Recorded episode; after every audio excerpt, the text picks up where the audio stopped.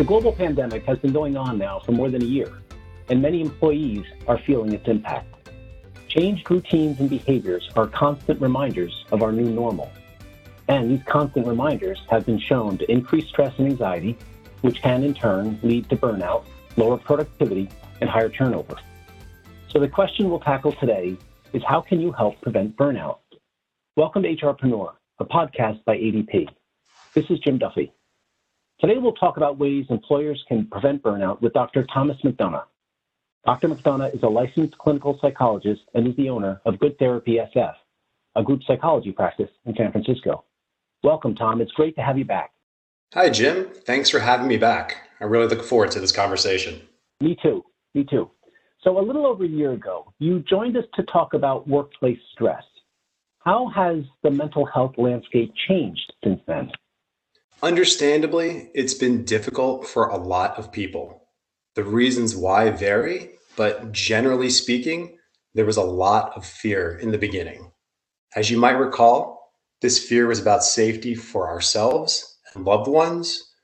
There was a lack of information about the virus, and suddenly most people were required to shelter in place. Additionally, there was fear about things such as limited resources, hampered job security, and concern for people we knew that were sick. Gradually, I saw people learn to live with the fear, but became less tolerant of the day to day frustrations. Sometimes these frustrations were reinforced in the workplace. So, for example, changes in work routines and schedules and more onerous safety protocols often contributed to stress and anxiety. And so, what are some challenges employees have that employers should be aware of now, given we're more than a year into the pandemic? Well, I think a year ago, a lot of the mental health issues were COVID specific. People were unsure about the unknown and focused on health and safety.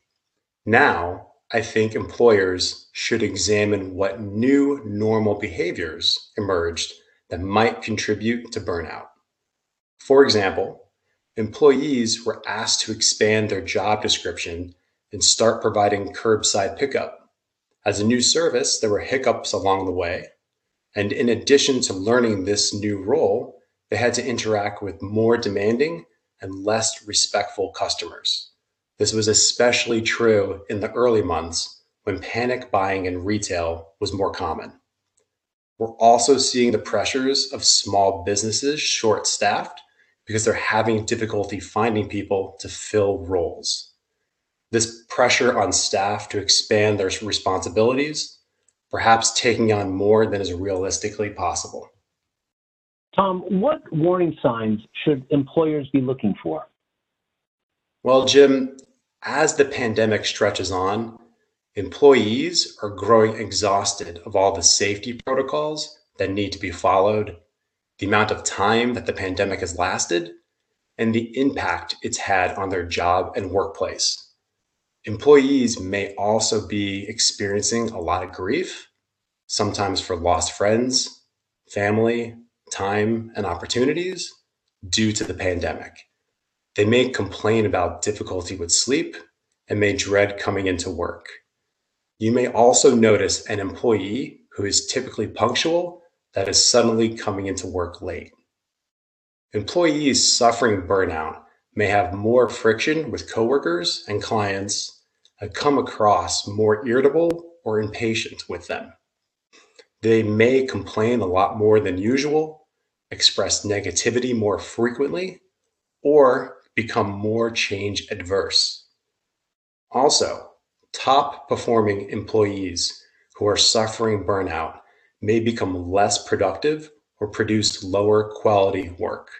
Small fluctuations in work can be normal, but you may notice a more significant decline in their work, even though they're putting in about the same or even more hours. Are some employees affected more than others? For example, would an essential worker feel differently than a non essential worker? Or might an essential worker feel differently towards someone who's been able to work from home throughout the entirety of the pandemic?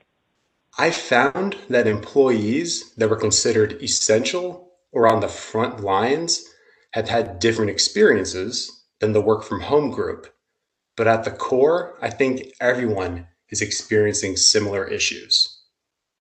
Everyone is exhausted. Employees have not been able to take a break or enjoy a real vacation that can help to reset our moods. Additionally, nearly all employees feel underappreciated for their efforts. Across the spectrum, I hear how employees feel they have to put in extra effort. Sometimes it's because the business is doing very well and the extra attention is needed. Sometimes it's because of a personal reason. Ultimately, the lack of appreciation for the, well, it has to get done projects is causing issues. In the beginning of the pandemic, it was easier for people to find the motivation and face small business challenges. Morale was high, and there was a strong sense of, we can do this. But that rush of adrenaline can only last for so long, and now some people are experiencing the crash. However, I will add that communities are reopening, and I hear about summer vacation plans so things do appear to be looking up. This is all very interesting and certainly timely. So, Tom, what can employers do to help prevent burnout? Initially, I would ask employers to find ways to help with the two issues we just discussed exhaustion and underappreciation. Each business is unique, but I've seen offering flexible work arrangements to help with work and life responsibilities effective employee recognition programs, and acting on employee feedback to be helpful in these situations. As an employer, it's always important to remember the culture tone is set by you. As a result, it's important to examine your own behavior and make sure your actions and communication are aligned. For example, if you encourage employees to take time off make sure you're taking some time off as well.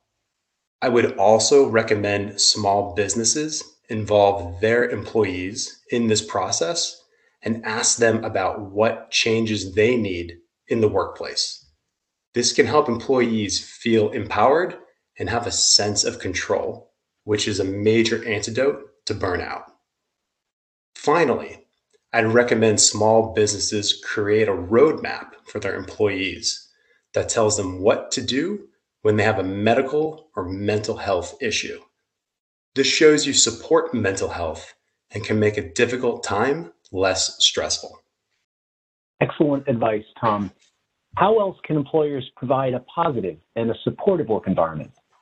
While safety protocols have become a source of exhaustion, it's still important to share the steps taken to reduce the risk of COVID 19 exposure at work in my experience, the people that are suffering the most are the ones that have not received clear messaging from leadership.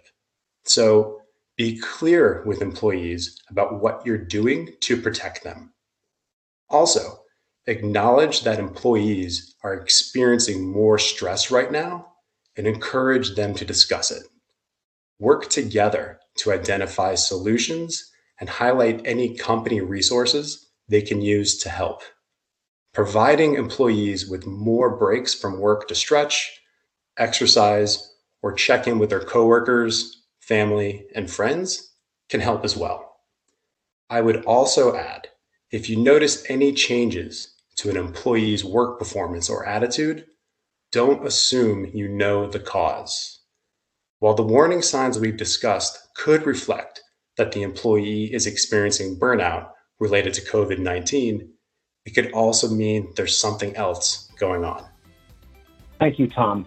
We really appreciate your sharing these insights about how the mental health landscape has and continues to evolve. And we certainly also appreciate the helpful tips for employers who are looking to prevent employee burnout. And I want to thank you all for listening to HRpreneur. Thanks again for joining us. Be well.